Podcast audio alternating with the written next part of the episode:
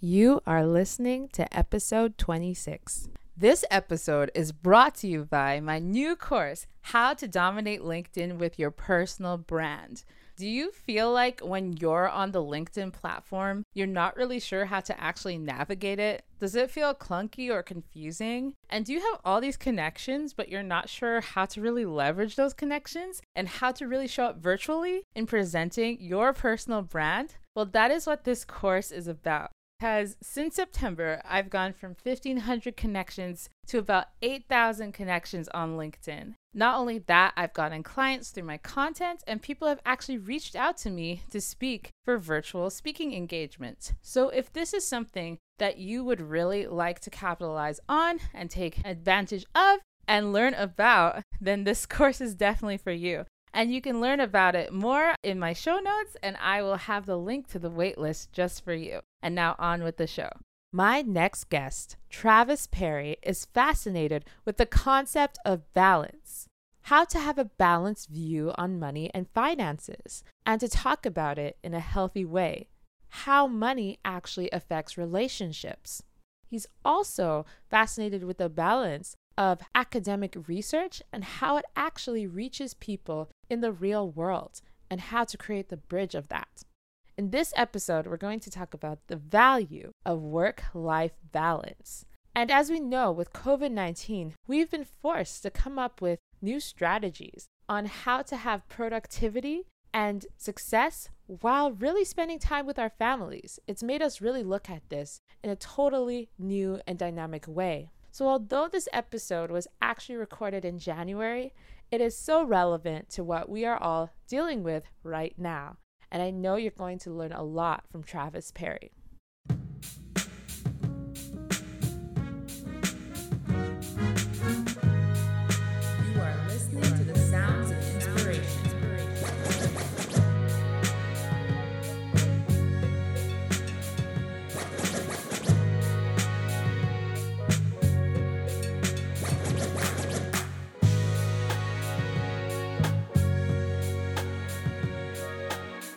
Welcome to the Okiki Podcast, where we make inspirational people known. Brought to you by your host, Fiona O'Brien.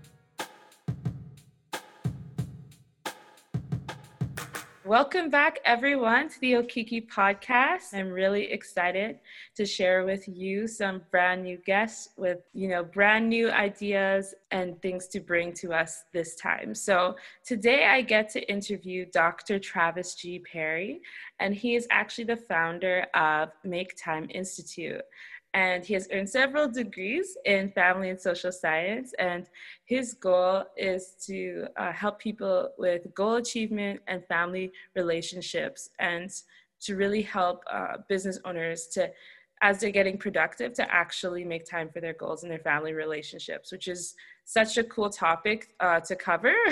Personally, as a business owner, making that space can be quite difficult. So, uh, thank you for coming on the show today. And I'm so excited to hear about the wisdom you have to share with my audience. Thank you for inviting me, Fayin, and thank you for allowing me to spend some time with your audience. Awesome. So, please. Uh, let us know, Travis, how did this become an area of focus for you? What was your actual like I know you talked about how you have several degrees. So, what is your actual like educational background, and what journey did you take to actually find this and and pick this as an area of interest?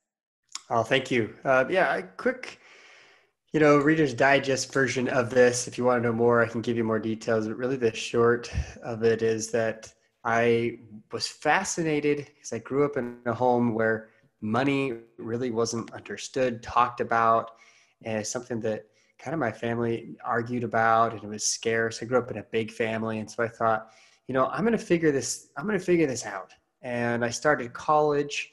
Um, no one in my family had ever finished a college degree. Uh, several were smart enough and bright enough to do it, but I ended up getting caught up in family businesses and other opportunities and never finished. Uh, so I knew I needed to go to college. Uh, so I, I, was the first Parry in my lineage to actually go to college and finish a degree. And while I was there, I realized that I needed to do something with money. And so I became a financial advisor and began my path toward financial planning. And that, those are really two different paths. A financial advisor is someone who sells financial services. A financial planner has to be certified and trained. And so I began that process. Mm-hmm. Um, and so it was fascinating to me, and I loved it. I loved working with my clients. Uh, however, I realized that I wanted to do more than just money and financial goals because it's related to relationships, it's related to life goals. And I got really excited about helping people not just achieve their financial goals, but everything. So I went to trainings, I went to uh, uh, coaching sessions. I hired coaches. I looked at time management. I even went to work for a personal development company and decided that I wanted to do my own thing. In order to do that, I thought, well, I need to have some credentials. I didn't want to just be some guy starting a business, you know, with his own ideas. Uh, I wanted to have it legitimate and evaluated. And so I made the decision to, after finishing my bachelor's degree, go back and get two graduate degrees. So I have a hmm. master's in psychology. I really want to know motivation, what makes people tick. And at the end of that uh, degree, I found that relationships are the number one motivator. Being a parent and having a spouse that loves you and you love them, those are the two highest motivating factors in life. And so I made the decision and took my family of I think at the time we were a family of six. Now we're a family of eight. Um, I wow. took them back to school with me, and I said, "You guys are coming. We're going to do a PhD." And so I finished my PhD in family relations in 2016, and the Make Time Institute was born out of my research in helping families there. Wow, that's so interesting. so interesting that you found those were the top two motivators. And then um, also how you can tie that back to money because i'm sure you know um, more than i focusing on this but i heard like you know money could is like the number one like um, reason couples will have arguments or different areas like that. So it's very interesting to hear the different angles that you have with that. And so then um, with that i guess in a way it, it has a different reasoning but what made you then decide I guess, to be an entrepreneur with this and uh, kind of make this something like a service you could offer people? How did you kind of take that background knowledge and make it applicable, I guess? Great question. Um, so after my graduation, I actually received a job offer here in Texas, where we're at now at Texas State University, and I they're a teaching focused college, so I felt really good about disseminating this knowledge to students uh, but there is still a, a, pretty big emphasis on the research. Uh, research is mm. phenomenal. You can do a lot of research and you publish, and that's great. Mm-hmm. It's just not one of my strengths. So number one, mm. I knew that I was I was really trying to do my best there, and it just it wasn't my favorite. Uh, mm. But I was doing it as part of the job. Number two, I'll spare you all the gory details, but academia is messy. It's political. It is uh, hard uh, to get anything published uh, unless you're really writing on the coattails of others for a while. And I just didn't have that situated, um, nor did I have, you know, the great writing skills that are needed. So uh, about two years into that uh, job, I realized actually about a year into it, I started making plans to exit academia so that I could get the knowledge out to people. Um, you can publish something in a journal and you might get some academics clapping and, and patting you on the back, but most of the public doesn't know about research. They don't know, mm-hmm. even with Google Scholar, as great as it is, it, it gives access to so many people. People don't really care what the research is because there's so much information. They don't know how to actually search it through and find out what is correct, what's not correct until they go to the academy and get a graduate degree a lot of times before they can really decipher what's truth, what's not, what's not bias, what is bias, what's mm-hmm. politically motivated, what is not. So I made the conscious decision to say, all right, I'm going to go and um, consult with business owners because I'm going to affect their business. I'm going to help them with their time, their money, their relationships, with their health, and really get uh, the opportunity to to meet one on one with them and to help them through this process that changes their life. Um, I'll leave the research to the researchers, but everything I do, all of my programs that I've created, um, are research based, and that I think is is what my what a good colleague of mine in my graduate degree cohort said. Hey, at least you know the language. You speak the language of academia. You can understand it, and that has given me a great um, leg up because there's a lot of people out there with life hacks, time hacks, relationship hacks, and to be honest, they might be hacks. uh, but yeah. it, at least having the background that I have now, I can point to the research. I can point to the principles that come from that body of knowledge, but mm-hmm. being able to take it and bring mm-hmm. it to the world. Mm-hmm. Yeah, I actually really like how you made that um, tie in with that because, like you said, now we could do so much research online. I know I was trying to research things on, you know, it was like fitness and like hormonal balance or whatever. And then some people are saying some of these herbs that are being suggested, there's actually no research that proves that they do anything. And I think, like you said, because I did go to university, I did do research papers, it brings you this whole other world of studying that you wouldn't normally ever use. Um, if not for those academic institutions. But like you said, that bridge between academia and like the real world is often where the difficulty is. There's like so much knowledge and it's not being brought to the public. So I like how you exactly. address that. And then for you then what was kind of the scariest moment then in launching this business idea and how did you overcome it yeah that's a really good question i knew after the first year uh, i loved the teaching i loved doing what i was doing um, and i was doing a lot of this part-time to actually get research data and so that was exciting that was the exciting mm-hmm. part mm-hmm. but i knew when uh, this wasn't headed the direction I wanted to, that I, I made the decision and sat down with my wife and I said, you know, honey, we've got to make this decision. We got to leave this the comfort of this job so that I can do the things I really want to do. And she was on board 100%. Hey, let's make this happen. Um, you know, we've we've sacrificed a lot to get you here. Let's let's make sure that you're doing what you know what your dreams are, what your purpose is. And I hearken back to before I went back to school. My father passed away at age 49 very suddenly mm. and left our entire family with without really any um, answers. Um, he died of a heart attack. And I searched and searched and researched health and wellness and motivation and stress and all these things through my graduate school and it really uh, gave me the purpose and the drive to kind of figure out well what can i do better how can how can i you know not uh, have a heart attack at age 49 i turn 40 next month yay uh, but uh, so i'm creeping up there but i was 26 at the time and quite honestly mm. i was mm. scared to death and mm. during this process of trying to look for answers we didn't really have a whole lot of um, knowledge, who didn't have a, a, a, will or a trust that was left behind. So I was helping my mom through all of this.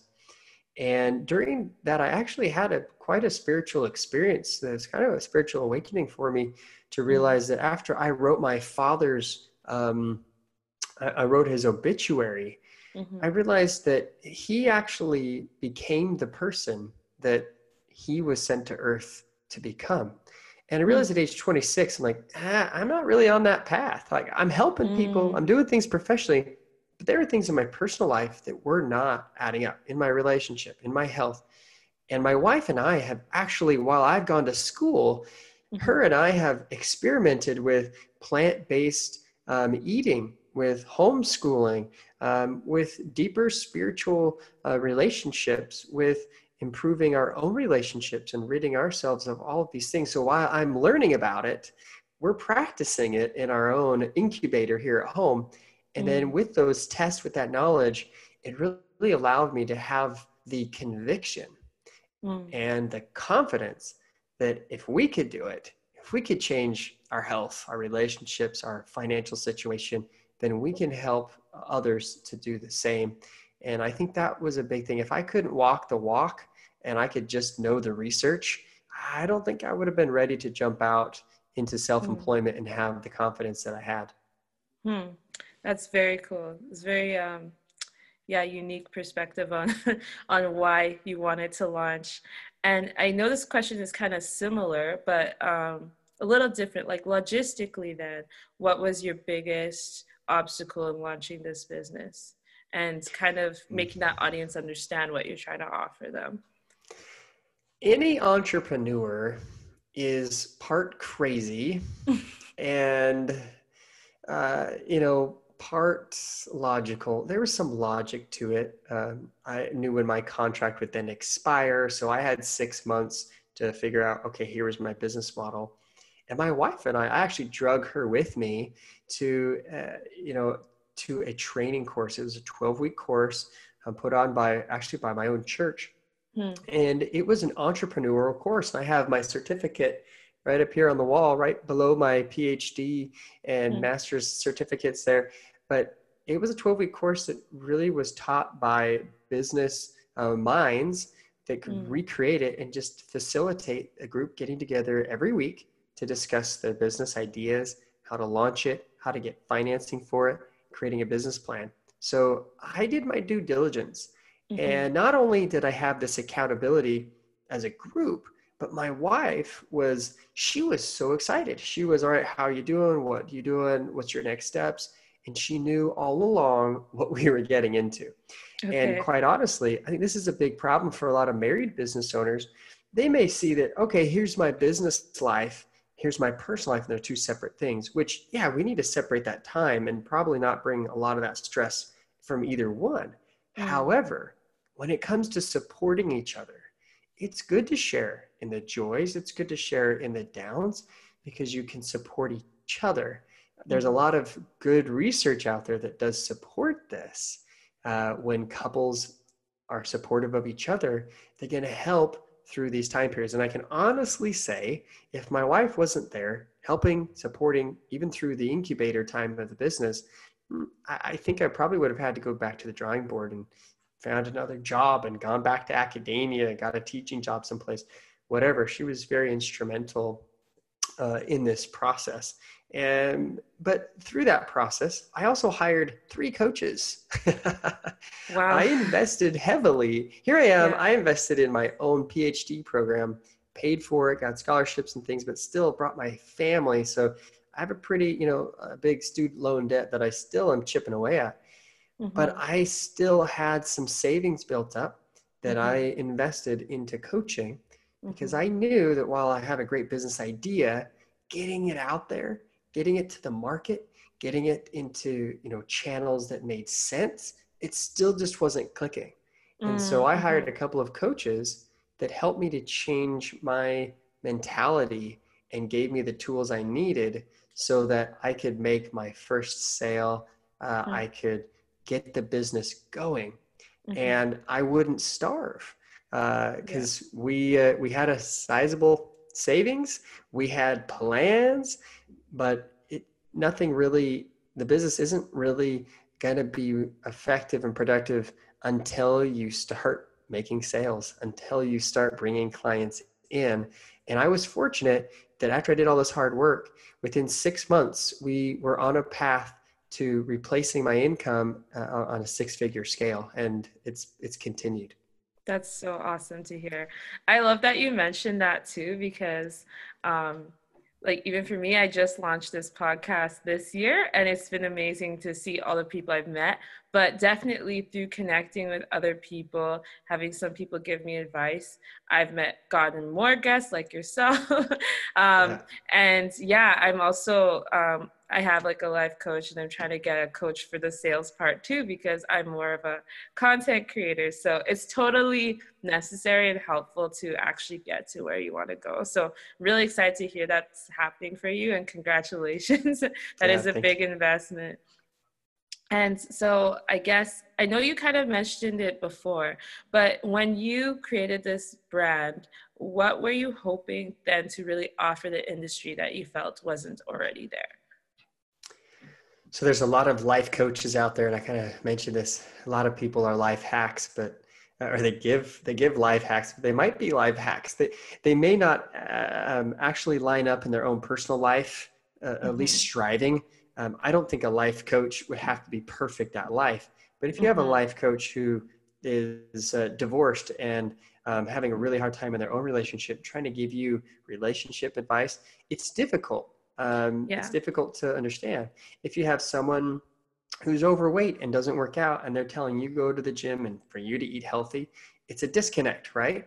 Yeah. And and so I think it's really important that as I was going out into this this world, uh, most people would say, well, okay, you're a life coach. Like, yes, yes, I do help people to achieve their life's goals. And I call it living life on purpose because of my experience with my father hit me so hard.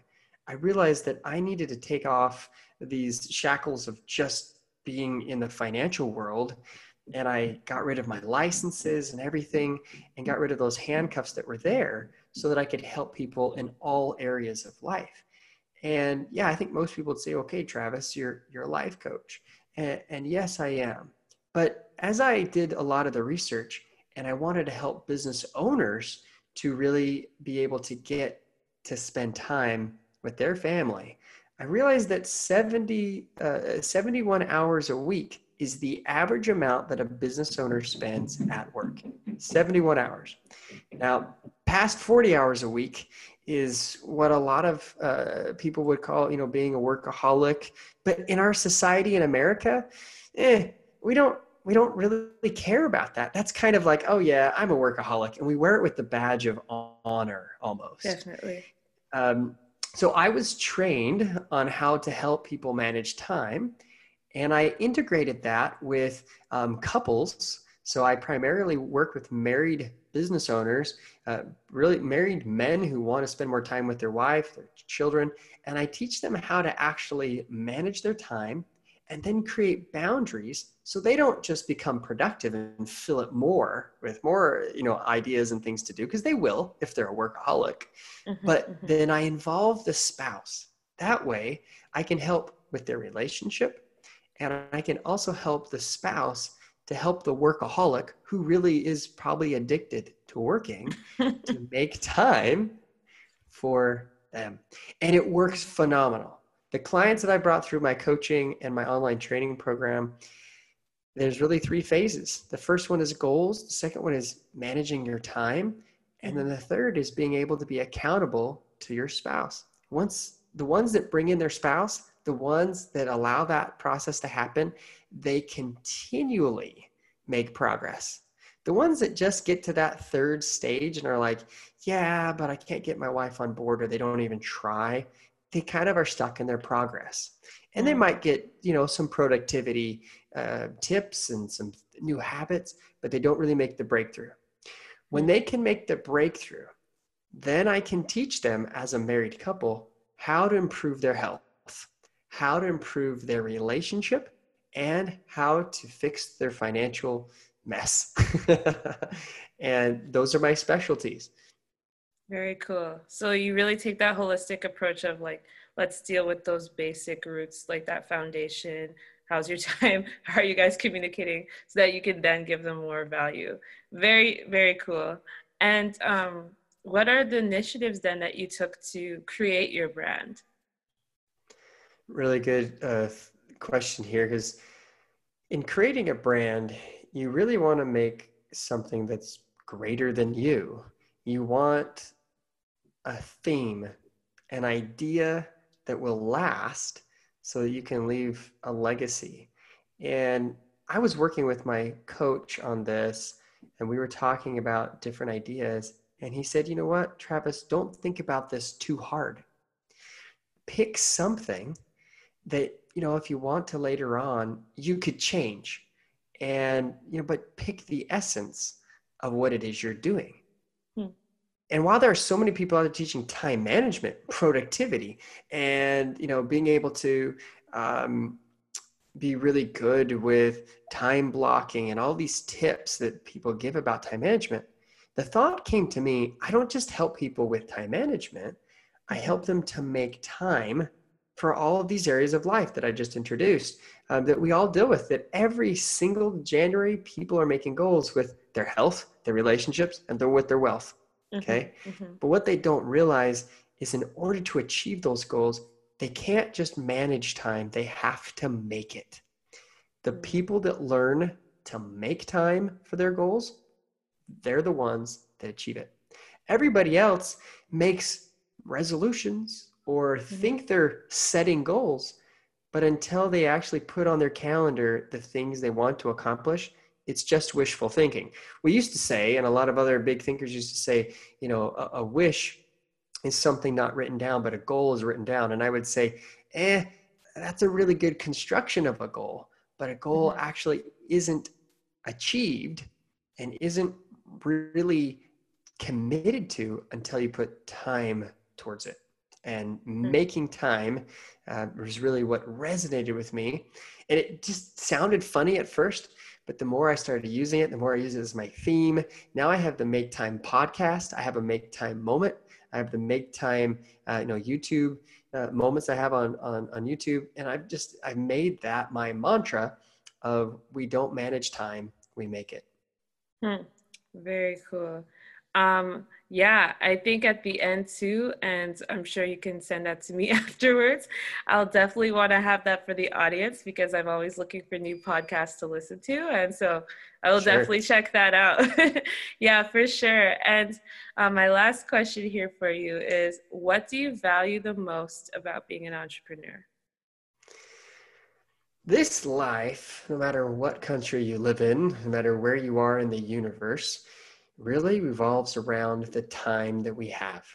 Mm-hmm. Time is ultimately what is equal. Doesn't matter race, color, creed, religion, um, demography, where you live, where you've grown up, any of your background, we all have the same thing in common. We have 24 hours in a day, seven days in a week. How we use that time is our freedom.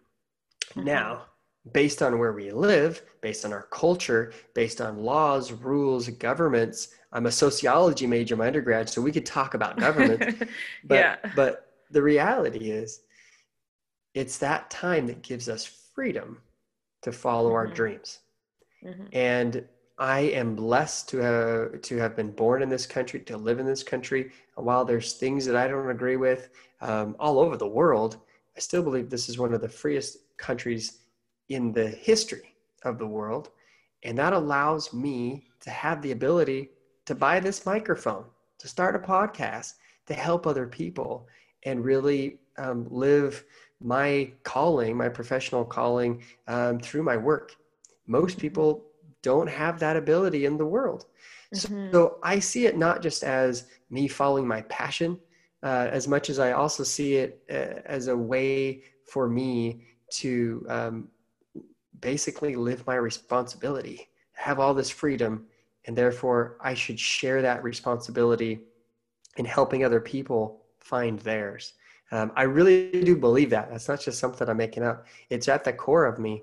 And I believe that that is what is at the essence of living your life on purpose, which is my motto. Um, when we can manage our time and we can make time for those things that are truly important for us and we live that, then at the end of our lives, like I was able to do with my father, I could look back on what he not just accomplished, but the person that he became. Hmm. And I can say to myself, I did it. I hmm. accomplished my purpose. I lived it and I loved it. And I thoroughly enjoy helping others discover that, make time for it, and accomplish that through their lives.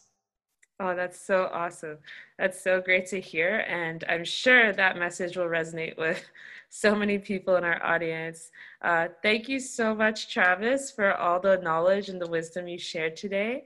Um, I'm just going to give you another chance if you have any um, projects or events coming up that you could share with the audience. So if you go to my website, it's travisparry.com or maketimeinstitute.com. I'll send those links over to you, but Travis Parry with an A or maketimeinstitute.com.